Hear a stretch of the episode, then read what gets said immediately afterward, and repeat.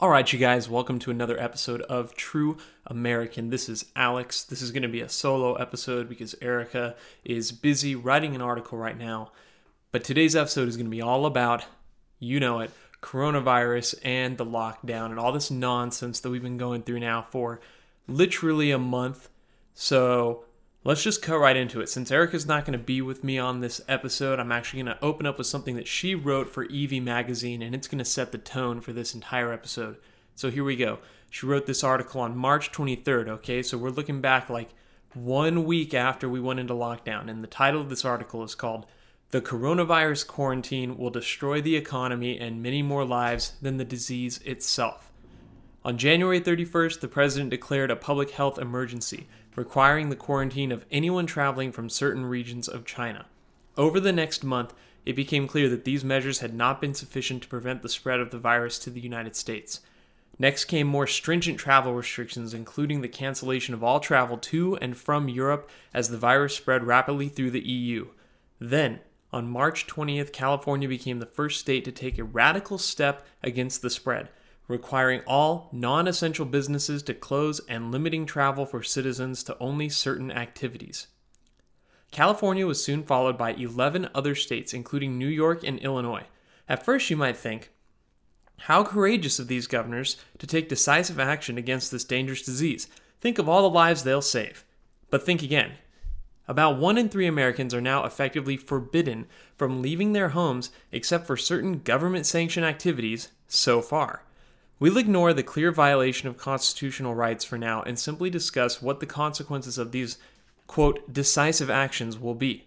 Are these governors going to be remembered as heroes who saved the country from a deadly contagion, or more likely, as foolhardy buffoons who plunged the nation into an avoidable depression and ruined millions of lives over a desire to appear that they had taken action in a time of crisis?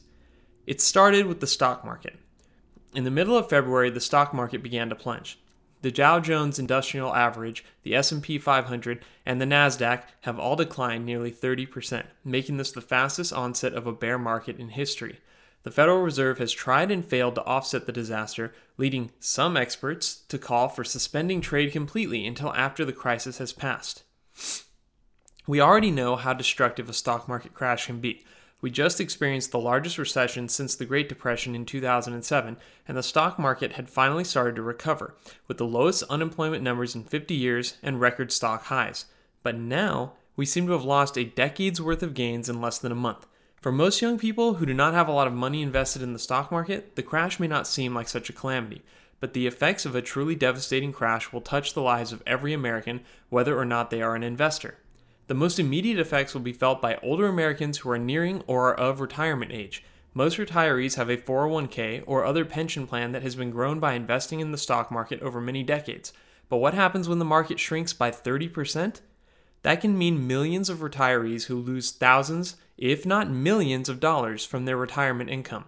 We can all be focused on the danger of exposing our elders to a virus that seems to target the old and infirm, but what life are we leaving for them if they survive the virus only to be left destitute after their stock investments are wiped out? Social Security has never had sufficient funds to cover a comfortable retirement for an average American. In fact, the benefits are so little that any financial investor worth their salt would advise you to act as if you won't receive them when planning for your retirement. We cannot sacrifice the long-term well-being of an entire generation just to keep a short-term crisis at bay. They may survive the virus, but living out the rest of their life in poverty off the pennies handed out by Social Security may be a fate worse than any virus can threaten. Catastrophic unemployment. What about the emotional strain of losing one's job or savings or home? As of March nineteenth, the Bureau of Labor, ugh, the Bureau of Labor estimated that about seven hundred thousand Americans may have already been laid off from their jobs. There's no evidence that the trend is slowing, which means that millions of Americans could soon have no job to return to once the quarantines are over.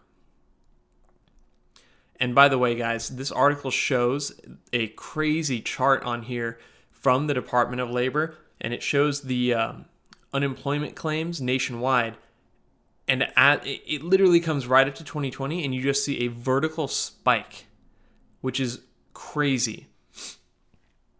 Ameri- okay, back to the article now. Americans can't count on the state to, quote, have their backs. It can take months for the government to approve unemployment benefit applications, and more than two-thirds of Americans are living paycheck to paycheck. They don't have the recommended three months of expenses saved up to tide them over until they can start receiving benefits. Some states have tried to offset this by forbidding landlords from evicting tenants who can't pay, and by keeping customers connected to utilities even when they can't pay. But those are not sustainable solutions, even for a handful of months. Landlords also need income, and infrastructure costs money whether we like it or not. Even if people do have savings, they are now being forced to drain their funds to cover an emergency they didn't create. Instead of being able to pay off student loans or put a down payment on a house, they're paying for the government's quarantine out of their own hard-won earnings. If we enter a depression, who knows how long we could remain unemployed. By the way, it can destroy our mental health too. The Fed estimates that up to thirty percent of Americans could find themselves unemployed in the second quarter of the year. That's obviously devastating for financial reasons, but it can be devastating for our mental health as well. First, you have the short-term effects on depression of being stuck inside during the quarantine. As someone who has struggled with depression, I can guarantee that the worst place to be during a difficult time is stuck in your house with no outlets and little contact with other people. Add that to the crippling fear of losing your job or and possibly home or other assets. Tragically, researchers believe that up to ten thousand suicides between two thousand eight and two thousand ten can be linked to the economic recession in Canada, the U S, and Europe. Are we willing to sacrifice another ten thousand people to suicide over fear, doubt, and isolation? Depression may not always lead to suicide, but it can also lead people to self-destructive behavior. No wonder we see the highest amount of substance abuse in America in regions with the highest unemployment. We are already experiencing a devastating opioid crisis in America, which may worsen as more people find themselves unemployed and suffering from the mental instability associated with long-term fear and stress. What about domestic abuse and financial instability? Another and equally tragic consequence of unemployment and substance abuse is often domestic abuse. During the quarantine, thousands of victims may be trapped inside with abusers whose anger is exacerbated by unemployment or increased substance abuse to cope with the situation. The nonprofit Violence Policy Center estimates that an average of one thousand women per year are killed by intimate partners, usually as a result of domestic violence. Children living in those households are also at risk of both physical abuse and the emotional trauma of living around so much violent behavior. Given that economic downturns can increase the incidence of domestic violence, we should include the women and children who could become victims when considering the far-reaching consequences of a market crash. This all brings us to the question, is the cure worse than the disease? Worst-case estimates from the C D C put the possible U S death toll for coronavirus between two hundred thousand and one point seven million people. It's important to remember when looking at those numbers that they are higher than even the current number of all infected people, sick and recovered, over the entire planet right now. These numbers are also based on no quarantine or preventative measures, so the likely casualty rate will be much, much lower. But even these two weeks of stagnated economic activity have seen catastrophic effects on many more citizens than could possibly be killed by the virus. Yes, it's important to reduce the spread of the virus and keep away from vulnerable groups like the elderly or the immunocompromised to protect them from the illness. But what about the rest of us? It's hard to estimate what percentage of the population could become infected and out of how many might need to be hospitalized, and then an even smaller number who could become fatal cases. But the consequences of the economic downturn created by these mandatory quarantines are guaranteed to affect every single American living today. Elderly people who survive the virus may live only to see their retirement savings lost. They'll die in poverty. Younger families who are trying to pay down student loans or save for a house may be financially crippled for years by unemployment or low wages. Small business owners could lose companies they've spent their entire lives to build. Sure, the big corporations may get a bailout and survive the crisis as they have in the past, but dozens of large companies cannot provide enough employment for the millions of American workers out there. We need small businesses to keep our economy afloat. We need Americans with savings, with families, and with a hope for the future. The president on Monday called for quarantines to end quickly, pushing, quote, fifteen days to slow the spread. His administration knows that there is nothing the government can do to cover up a rapidly shrinking U S economy. Whatever the risk of contracting the virus, it is nothing compared to the certainty of misery created by a massive recession. If it means Americans must brave the unknown, then we are up to the task. But we can't stay inside forever waiting for a monster that may never come. So I really like this article that Erica wrote. I think it sums up the most uh, reasonable approach to this discussion that a person can really have, which is that the issue we're facing today, the real danger, is being is is the economic downturn that is being created, and it's not being created by the disease, which I think is an important point that she brings up. The disease itself has would not on its own have caused the kind of economic downturn that we're seeing right now. It's the fact that we've introduced these crazy draconian measures in order to combat a disease based on the assumption that the disease is going to be far outside of the norm when it comes to infectious flu-like viruses. And at the end of the day, none of the data backs that up. The only thing you hear people citing are models, as Erica pointed out in her article, which greatly over-anticipate the deadliness of the virus. They estimate two hundred thousand to one point seven million deaths. Can you find a disease, period, that led to two hundred thousand to one point seven million deaths with symptoms that are just like the flu and with an infection uh, term just like the flu among a population that is generally healthy and young and in good health without any sort of prior medical conditions? The answer is that you can't. And everything we're seeing right now with the disease is backing that up. The only people who are suffering fatally from this disease are people who are already in at-risk groups for the common flu, or they're people who have underlying medical conditions or some sort of immunocompromised uh, health condition. And by the way, I'm not saying that those people deserve to die. Those people deserve to get medical help, and they should get the medical help. But as Erica said in her article, it doesn't mean that everyone else in the world needs to go to a standstill in order to fight the virus. Just today, the uh, the Cal- one of the California health representatives came out and they said, "Oh well, when they were asked when can we go back to life as normal?" And this idiot said, "Well, we can go back to life as normal when the number of new cases in California falls below ten." Now, just try and think about that. We have millions of people living in California. And all those people are supposed to put their lives on hold until the day comes when the number of new cases for this pretty much minor disease falls below ten new cases. So consider this article by Doctor John Lee in The Spectator, published on March twenty-eighth, twenty twenty, called "How Deadly is the Coronavirus? It's Still Far from Clear. There is Room for Different Interpretations of the Data." One of the things this doctor points out, which you may not know, although it's starting to come to light now, weeks after this article was published, is that there is a list of diseases which the medical profession keeps. And these are diseases that are very rare or very deadly. So, for example, that would be like smallpox, or it could be form, various forms of cancer, for example. And that list of diseases is something where if a person is in the hospital and they test positive for that disease, then if they die, that disease is recorded as the official cause of death. So COVID nineteen was added to this list. And that means, as you're finding out in America now, because it's it's starting to be published uh, in the mainstream media, is that people who die in the hospital for any kind of respiratory illness right now are being labeled as victims of COVID nineteen, which means that when a doctor or a medical professional comes out with the state of California and says, well, we're going to have to wait until the number of new cases is uh, below ten.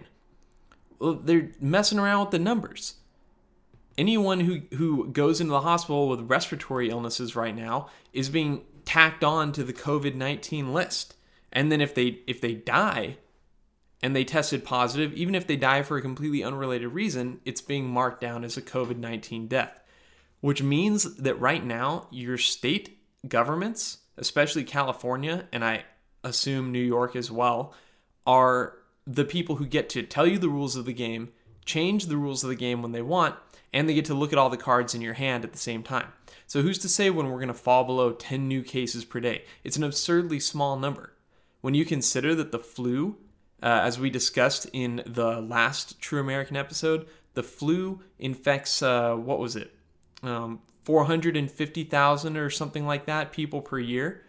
Okay, well, this coronavirus has probably infected about that many. We have no idea because it was going around for a long time without any kind of test that could detect it. So now we're in this weird holding phase where there's probably a ton of people who aren't sick, passed the disease, had no problem at all, and could just go back to work and live life normally with no danger to themselves or other people of contracting this virus. But if they go in for a test, it's going to show antibodies in their blood for the disease, and they're going to test positive for coronavirus, and that's going to get added as a new case. It's absolutely ridiculous and backwards. So you really can't trust most of the uh, government announcements that are coming out right now about the status of the spread of the disease. This is something that we aren't going to have um, meaningful data on until we're far removed from it and we can look back and start to sort through the people who were labeled as covid nineteen victims when really they just had the flu or a cold or some other random respiratory issue or a cough, who knows what. We're not going to know it in the moment. And what's ridiculous is that we've signed away so many of our rights based on policies that are built off of bad assumptions and faulty data that we can't trust in the first place. But let's set all that aside, and I want to talk about this economic thing, okay? And I want to talk about the major problem that's going on in our country right now, uh, at least from a layman's perspective. The major problem we have in our country is that we have a ton of stupid people. And I've told Erica, and I think we may have said it on the True American podcast before, but for those of us who are in our twenties, this is the first chance we're really getting to look around and see just how many stupid people we live with and interact with. Because anyone out there right now who is a, a young twenty-something college-educated person who is saying, oh my God, we have to do our part, we have to stay at home and prevent people from getting the virus, this is our World War Two moment, they're an idiot. That's a stupid person right there. Chalk it up on the wall. Yeah, that person, a complete moron, okay? But the source of this stupidity is really, a, it's a product of two kinds of stupid. And these relate to the article that Erica wrote. The first is that as much as people that you know want to pretend like they really understand how disease and medical science works, for the most part, they don't. Even people that are doctors are off base on this stuff. We'll come back around to that. Let's just talk generally. We're talking about a disease where it's born on the air. When you inhale and exhale, you're spreading it. If someone touches their nose, touches their eye, touches their mouth, sneeze, touches a, a doorknob or a railing or a wall or something in the grocery store, and then you come along, you touch it, you're going to get this disease, okay? This notion that if you stay six feet away from everyone, you're going to avoid getting the disease is obviously nonsense. And it really is one of those things where it can't be true. You can't have it both ways. You can't tell people, well, the disease is spreading. There's new cases every single day. There's so many that we have to stay in lockdown. And then go around saying, but look, these policies of lockdown and cover your mouth with a mask and stay six feet away, these are helping prevent the spread. It's like, no. You either have the disease spreading or you don't have the disease spreading. It doesn't matter how much it spreads. This whole thing about flattening the curve is completely irrelevant because we already discussed the fact that the most people who get it don't have a dire case. They don't even know they're sick, so they're not going to run off to the hospital and crowd the hospital beds. That was a false narrative. It always has been and it always will be. But people are stupid. They don't want to use their brains and look at the advice that they're being given and say, hmm, I'm getting contradictory advice from the same people. Because then what they would have to acknowledge is that it's their responsibility to think for themselves in their life and not just trust some medical expert to tell them how to live. Because frankly, who cares if you get coronavirus? It only matters if you get coronavirus and then get severely ill, all right? And most people don't get severely ill. The mortality rate is well below one percent, especially in the United States. You have a few centers, New York primarily, where there's a relatively large caseload, but even then, it's still nothing compared to the flu. But people are raising a panic. So anyway, people don't want to think for themselves when it comes to the medical side. They have this religious voodoo tribal notion of how they can fight diseases, which is what leads people to walk around wearing a face mask that is not the kind of face mask that is uh, medical grade and shown to actually prevent infection. So it's a pointless mask to wear. They wear the mask only covering their mouth, for example, so that the front of the mask can serve as a uh, dish that collects anything that you come across in the air and serves it right up your nostril. Or you have people walking around with scarves and fabric things, bandanas, whatever over their face, like they're some kind of cowboy bandit. And then you get articles coming out from doctors saying, oh, by the way, if you do that, it just uh, it allows moisture and germs to collect in the fabric, and then it increases the chances of you getting sick. So you just have people following idiot tribal notions.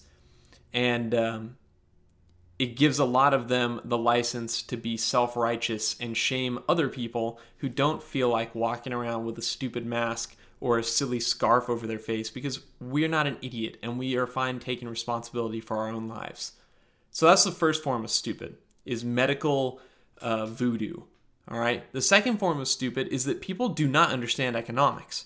We said this a billion times on the show, um, that economics is the discipline that if you bother to study it and learn how it works, you'll never you'll never believe in dogmatic B S again, especially uh, the type that comes from the left, because nothing from the left abides by the laws of economics and the laws of scarcity.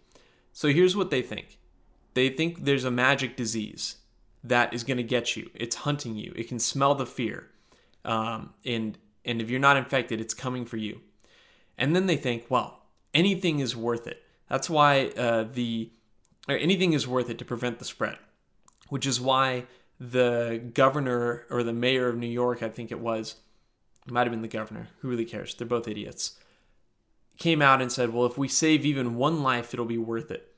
And it's absolutely not true. Let's just play that out the way an economist would play it out. You tell me, Um, hey, we anticipate that there's going to be one hundred thousand um, very deadly cases of this disease. And on average, it costs one thousand dollars to, uh, sorry, there's going to, there's going to be a, a, a hundred really bad cases of this disease. All right. And on average, it's going to cost one thousand dollars to treat those severe cases in our country. And then I would come back to you as somebody who is economically informed, and I would say, okay, so if we secured one hundred thousand dollars for you and you could pinpoint those patients, then you would be able to fix this whole thing for one hundred thousand dollars. And a rational person would say, yes, that sounds about right to me. Now, what if we made that arrangement and then a few weeks down the line, you come back to me and you say, hey, um, I had to, I had to spend, uh, what, nineteen trillion dollars in order to do this. But look, it's, it's great because I saved one life. Well, I would come back, I would look at you and I would say, hmm, so what you could have done for one thousand dollars, you achieved for nineteen trillion dollars. It's absolute lunacy. But people on the left, your idiot friends who are going around saying flatten the curve and safe at home or whatever, um, they hear that and they don't see anything wrong with it because they're stupid. They're economically illiterate, and that's the worst kind of stupid to be. So you have two kinds of stupid out there. You have the people that are medically stupid. They have a tribal fear of diseases, as if getting sick is somehow the worst thing that could ever happen to you. Even though if you're a person who's in your twenties or thirties, even forties, you have essentially zero chance of dying from this. you are going to have a cough like a cold, and you'll get over it in a week or two, and then you'll move on with your life. Uh, you don't freak out over the normal flu, which has killed like sixty thousand people this year, this year, and we're all shitting ourselves over over a, a minor backwater disease from China, whatever. And the second kind of stupid is that people don't understand economics in any manner, so they're willing to sacrifice the livelihoods of every single person at untold cost, with unknown ramifications in terms of how long it will last and all of that, in order to save even just one life. It's absolute nonsense. It's hard to deal with these people. It's hard to even be in a world with those people, or to see, you know, the kind of people, you see them comment on your Facebook posts and things like that all the time, and they shame you because you say something like, I'd rather just get this disease and go back to work after sick leave is over. Um, and then they want to get on your case about it. It's complete nonsense, and you know they're out there. And uh, my recommendation is you just give those people the finger and you say, you know what, you're not worth my time. You're a fool. And I'll see you in thirty years when you may potentially have wised up and you can look back on your own life and be like, oh man, I was really stupid back then, wasn't I? I'll just be here, sitting pretty, thinking critically like I always have. Um... But yeah, those are the two kinds of stupid that we're dealing with right now in this situation. So let's talk about the, uh, speaking of economics, why don't we just jump on to the economic uh, history? You know, everyone comes out there and they say, oh, you got to look back on your history and learn from it. Fine, let's talk about that history. Since in Erica's article, she compared this to the Great Depression and the Great Recession, Uh, why don't we just look at what exactly caused those things? So let's take it back to the Great Depression. If anyone has taken some time to study the work of Milton Friedman, or if you've read his book, A Monetary History of the United States, which is not an easy book, it requires a lot of historical background to really even follow it, then you'll have read this, read or watched him discuss this interesting period of the lead up to the Great Depression, which for me, it's, I really enjoy it because you just talk to people all the time. What do you guys think you know about the Great Depression? Give it a moment's thought, and I bet this is what you've heard. The Great Depression is when it showed that capitalism, um, the limits of capitalism failed, and it proved that the government needs to take a role in the economy in order to smooth out the um, the peaks and troughs of economic activity, and to uh, make sure that people have a safety net so that their jobs are not ruined, blah, blah, blah, okay? But if you bother to study Milton Friedman's work, he thoroughly disproves that concept. So here's what really happened with the Great Depression in short. Um, in nineteen twenty-nine, there was a decline in the amount of money in the United States by one-third, which is ludicrous and really quick drop. And what ended up happening was that there was a run on the banks in uh, New York. And the banks, basically over the course of two or three days, they managed to stem the run, which means that uh, on the first, basically when people started realizing, oh my God, there, there's um, we're going into a recession, uh, I need to withdraw my money from the bank so that I'll have cash on hand in case the banks end up shutting down and I and I lose my money. So all of a sudden everyone starts running to the bank at the same time. And since banks don't keep all your money sitting in a vault like they show in a cartoon, uh, the money is constantly in circulation. Uh, this causes a big problem and actually leads to banks having to close. And uh, that can get out of control and spiral into a really bad recession. So the most contemporary example that is that is related to this is the people losing their minds and then doing a run on the grocery stores, which I don't know, for those of you guys who didn't go out while the grocery store run was happening, but holy cow, that was the most ridiculous thing you ever saw. Uh, like the shelves were one hundred percent empty. And only just today I went to the store and finally they had toilet paper back in stock on the shelf, which was That's that's mind-blowing. In the United States, the idea that a store would, a, a large chain grocery store would be out of toilet paper and paper towels for like two or three weeks, holy moly. It's outlandish. It's surreal. But anyway, for those of you guys who were out trying to get your groceries when all that was going on, that's what happened in nineteen twenty-nine. Only it happened to the banks, and people were trying to get their money. So bank managers did something really, really smart, which was on the very first day of the run, they said, okay, um, we got to make sure everyone feels confident they're going to get their money. So here's what you're going to do. You're going to... Uh, There's there's nothing you do. They told all the bank tellers at the windows, okay? There's no way that you're going to keep there from being a line. There's lines out the door. So this is what you're going to do. You're going to assure every person that they're going to get their money. And they called up, the banks called up the Federal Reserve and got their reserve deposits brought into the building. And they took these bags up and they literally had bank managers go up on tables in the middle of the lobby with this big ass bag of money that they just got from the armored car. They made a whole show out of it. And they were like, look at here, folks. Look at all this money. You're going to all get the money you need. And there's more where that came from. And then they told the bank tellers, they said, okay, just make sure that you pay out the money to everybody. But since there's no way that you're going to get everyone in line, there's always going to be a line. There's no need to rush.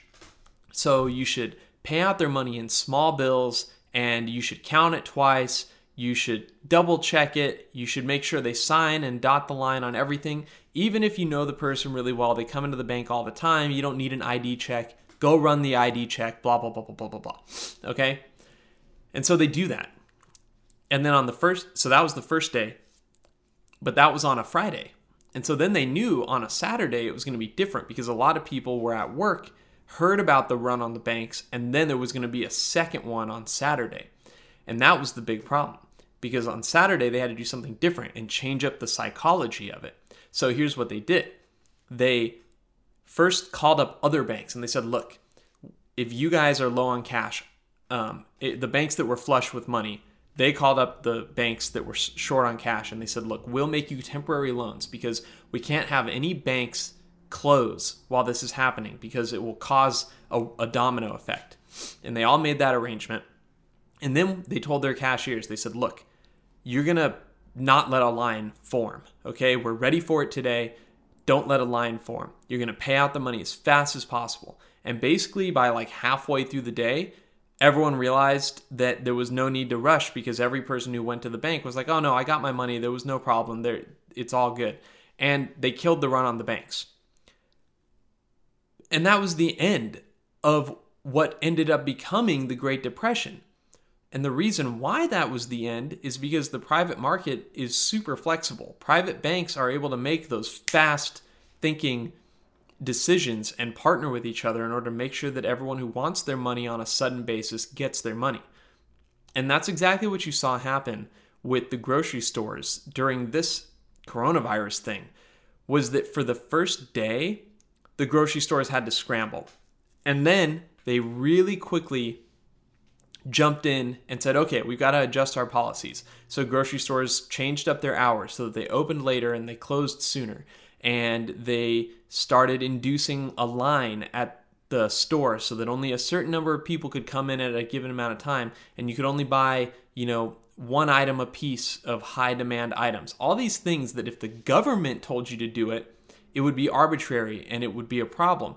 But private companies know their balance sheets and they know that, okay, in order to stay in business, we need to impose these short-term restrictions and we can afford to do it. And they, they'll only do it to the extent that they don't start losing customers as a result. So they did that. And you'll notice that life at the grocery stores has otherwise gone back to normal. Well, that's what happened in the Great Depression, except for six months later, the Federal Reserve finally kicked in and flooded the economy with cash in order to make up for that initial decline in money. And what this caused was an inflationary crash in the currency. And then that was followed by the uh, the uh, New Deal policies in order to uh, additionally help people who had been hurt by the short recession that happened in nineteen twenty-nine, and that kicked off a decade of depression. So what was the real cause of the Great Depression? It was government policies that responded stupidly and slowly to a uh, basically a freak event that the private market handled within days. Because by the time that the government had kicked back in, the economy had recovered. So it, it was literally one of those things where it was like, hey, we don't need you here. And then the heavy foot of government just stomped down. The Great Recession is a similar story, okay? In two, this one gets painted very differently, but a really good book about it is uh, a book called The Big Short. Um, and that book features a uh, guy named Michael Burry. And he's one of the few people who actually saw what was going to happen in the economy since he read... Uh, he's a guy who's got Asperger's syndrome, and the thing that he gets a kick out of, apparently, according to the book, is reading the prospectuses on mortgage bonds. And he basically realized that all these mortgages were out in the uh, housing economy with floating interest rates that were all going to spike from two percent to fifteen percent in a two-year period. And he deduced that, well, there's so many of these and they're so prevalent around the country that it's going to lead to a housing crash in roughly two years. And he was totally right. But the question is, um, oh, and, and by the way, Michael Burry right now has been all up on Twitter saying we have to end the lockdown and get the economy moving again. And we'll come back around to this in a couple of minutes here, but um, the dude that bothered to do his homework in one recession, maybe we should consider what he has to say with this looming recession that we're looking at right now. But back to the two thousand eight crash. There, uh, the reason that the two thousand eight crash happened is because there was a bill called the Dodd-Frank bill.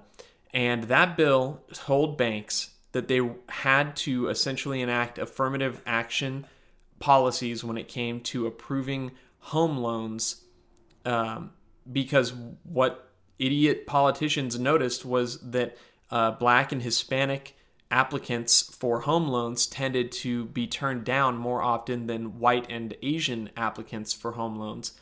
And the reason for that is obvious, because if anyone has bothered to study the demographics of the United States, you'll notice that uh, a larger proportion of people who live uh, in the lower income brackets are Black and Hispanic than are white and Asian. And if you looked at the data on loan applications to banks, you'll notice that the real correlation uh, between people who were approved and denied had nothing to do with their skin tone. It had to do with whether they were in the low income bracket or if they were in the middle or upper income brackets. People in the lower brackets didn't have the collateral to get a loan approval from a bank, so they were denied, and those people were predominantly Black and Hispanic. However, if you were in a middle income bracket with assets to your name and income that would justify a loan, and you were Black and Hispanic, then you were approved. But that didn't matter to the, to the uh, senators and the congressmen who proposed and passed the Dodd-Frank Act. And what that ended up doing was it meant that banks were required to approve loans to high-risk applicants.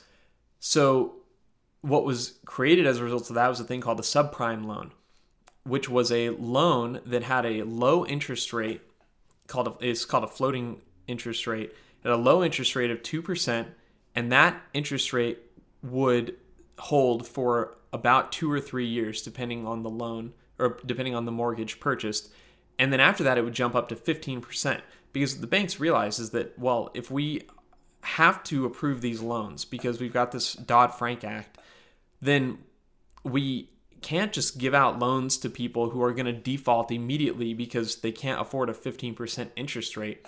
So they created a package that would allow them to abide by this arbitrary law. And as people are inclined to do just by nature, it kicked the problem down the road a couple years. And that's where people like Michael Burry noticed. And he realized, well, that's going to lead to a recession in a couple of years. And sure enough, it did. A few years down the line from that, all of these uh, loans had been packaged up into bonds called collateralized debt obligations. And since those bonds were packaged with, say, a handful of mortgages from Florida and a handful from Oregon and a handful from Missouri and blah, blah, blah, you basically had set up this structure where the entire housing market was interrelated. And as soon as the market started to crash in one part of the country, it started to drag down the market across the entire country. And so you you saw the two thousand seven, two thousand eight housing crash happen.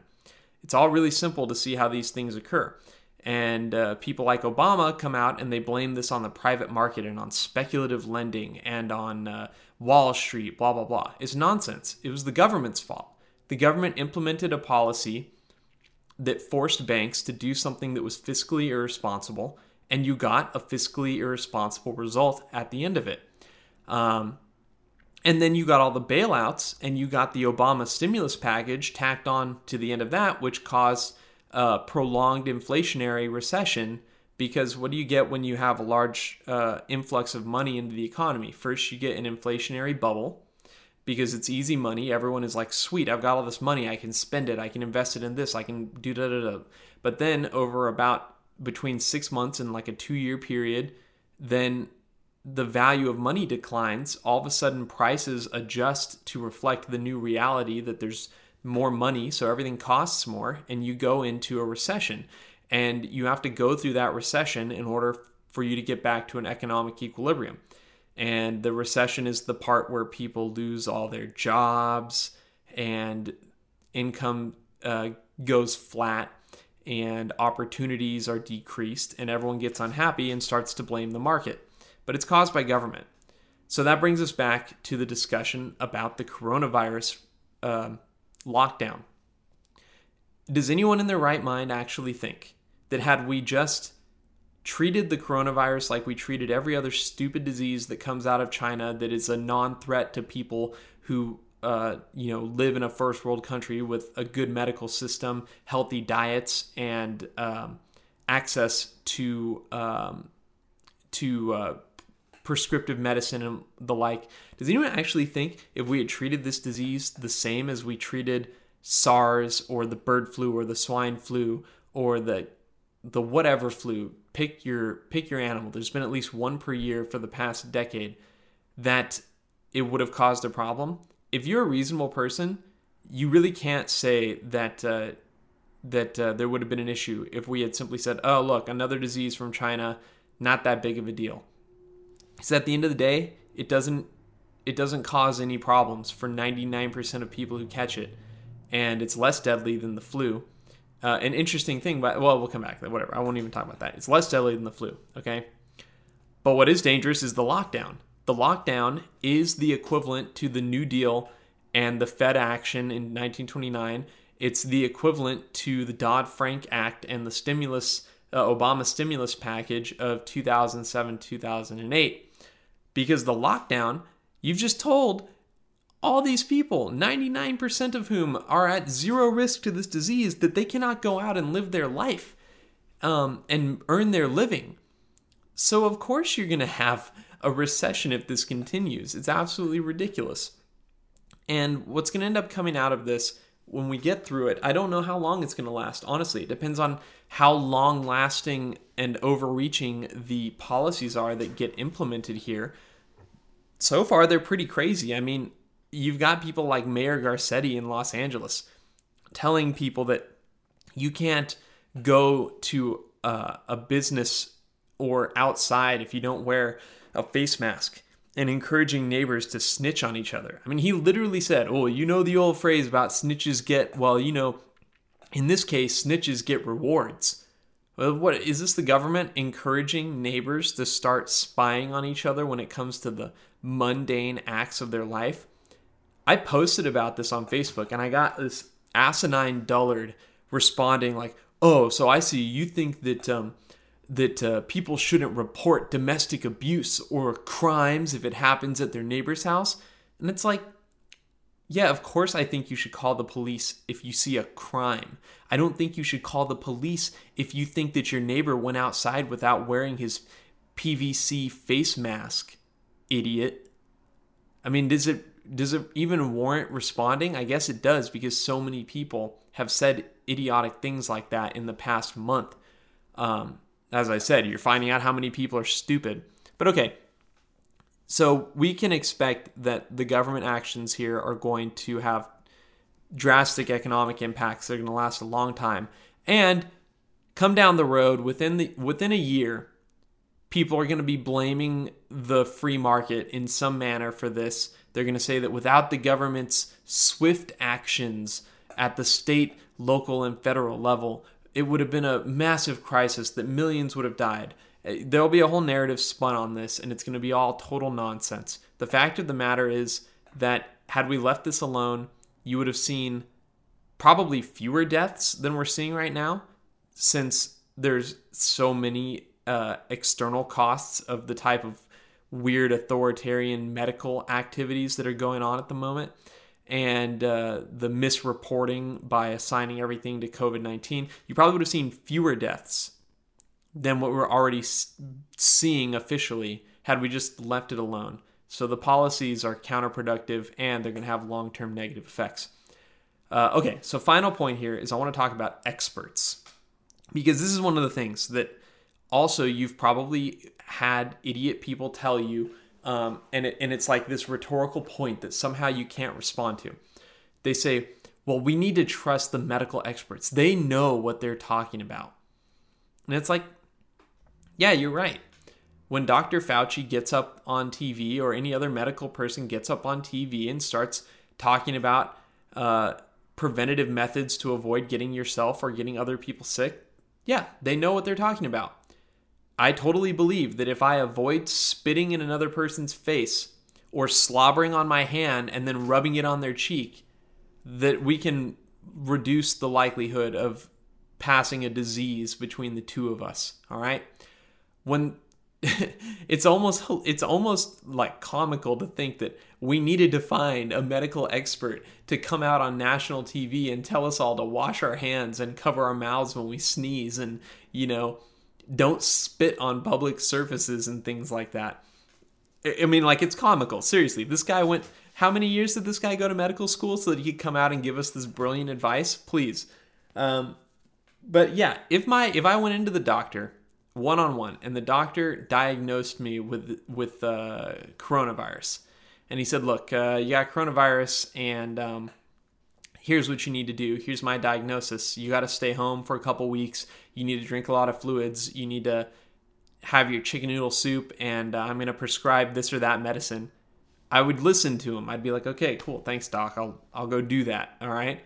And I'd follow the prescription.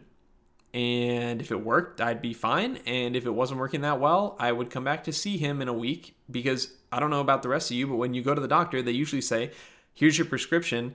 Um, we'll check back in in a couple of days, see if it's working. All right. So it's one thing if a doctor prescribes you something in person. Their expert opinion matters then. They've looked at you specifically, they've diagnosed your specific problem, and they've taken into account relative contextual details that you've provided to them about your life and your medical history. And therefore, the advice is actually useful. It's informed. When a doctor just gets up on T V and prescribes the entire nation, their expertise is pretty much irrelevant, because there's only going to be a minor element of it that actually applies across the board, and it's never going to be enough to justify things like an entire societal lockdown. That's the first thing about experts, okay? The expert input is really only valuable in local contexts with a specific problem, like an individual diagnosis, okay? The second thing is, the medical experts aren't the only people who have a say in this stuff.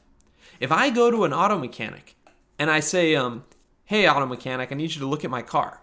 And he looks at it, and he and then I come back and I'm like, okay, so what what's your recommendation for my car? And he says, okay, yeah, well, see, you've got a um, you've got a cracked pipe here, and you got a bad radiator, and this spark plug is broken, and they all need to be replaced, and also you need to quit your job and stay inside your house for six months.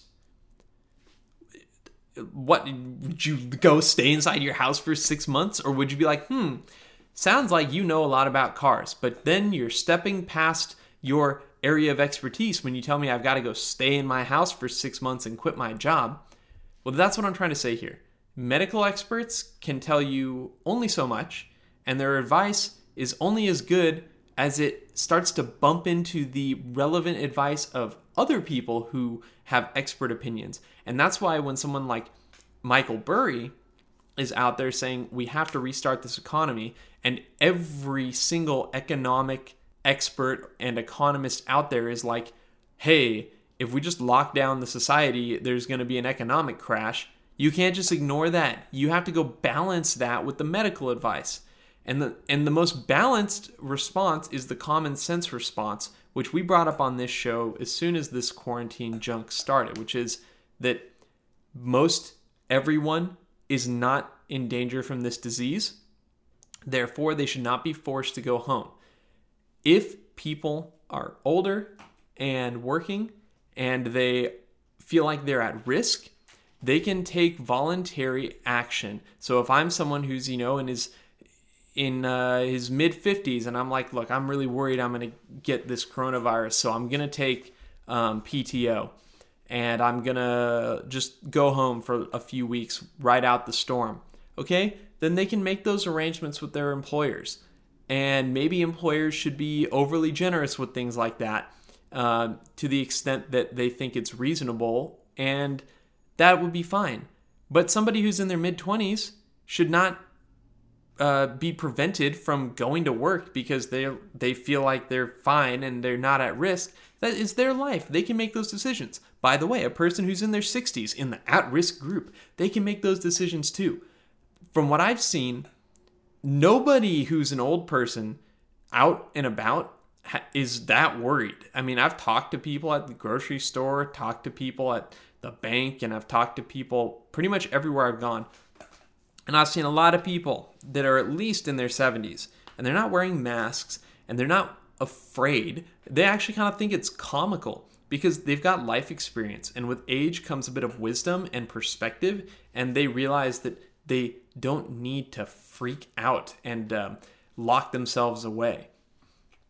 So I don't think any of us should be doing this. Um, and uh, we really need to have a balanced perspective when it comes to these things.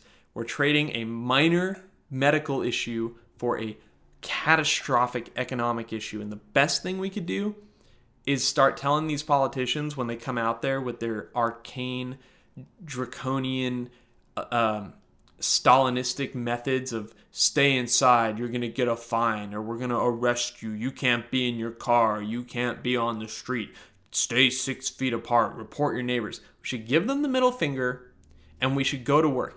Everyone needs to start doing this. Because these people are a joke. They don't run your lives. The American people run their own lives. And we have constitutional rights enshrined for a reason. Because the government is not allowed to overstep those things. No matter how many medical experts sign on because they're enjoying their fifteen minutes of fame. Thank you guys for listening to this episode of the True American Podcast. You can find us on Spotify under True American. You can also follow us on Facebook. And uh, you can catch us a bit on Instagram as well. If you appreciate these episodes and want them to keep on happening, then please like, comment, and share. Tell your friends about it. Uh, we need to pick up followers. This is big time. It's something we really enjoy doing, even though we lead super busy lives. And we really love interacting with you guys. We're so glad that you listen to the show. I hope you guys all get through this ridiculous lockdown and that uh, you're able to get back to your jobs and your regular lives. Make sure you call your family and your friends during this time, because the most important thing is we all stay in touch with each other.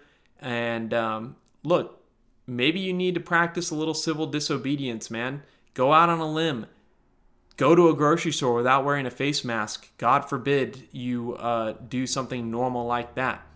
But if you do nothing else, tune in and help us get these types of messages out there. See you next time.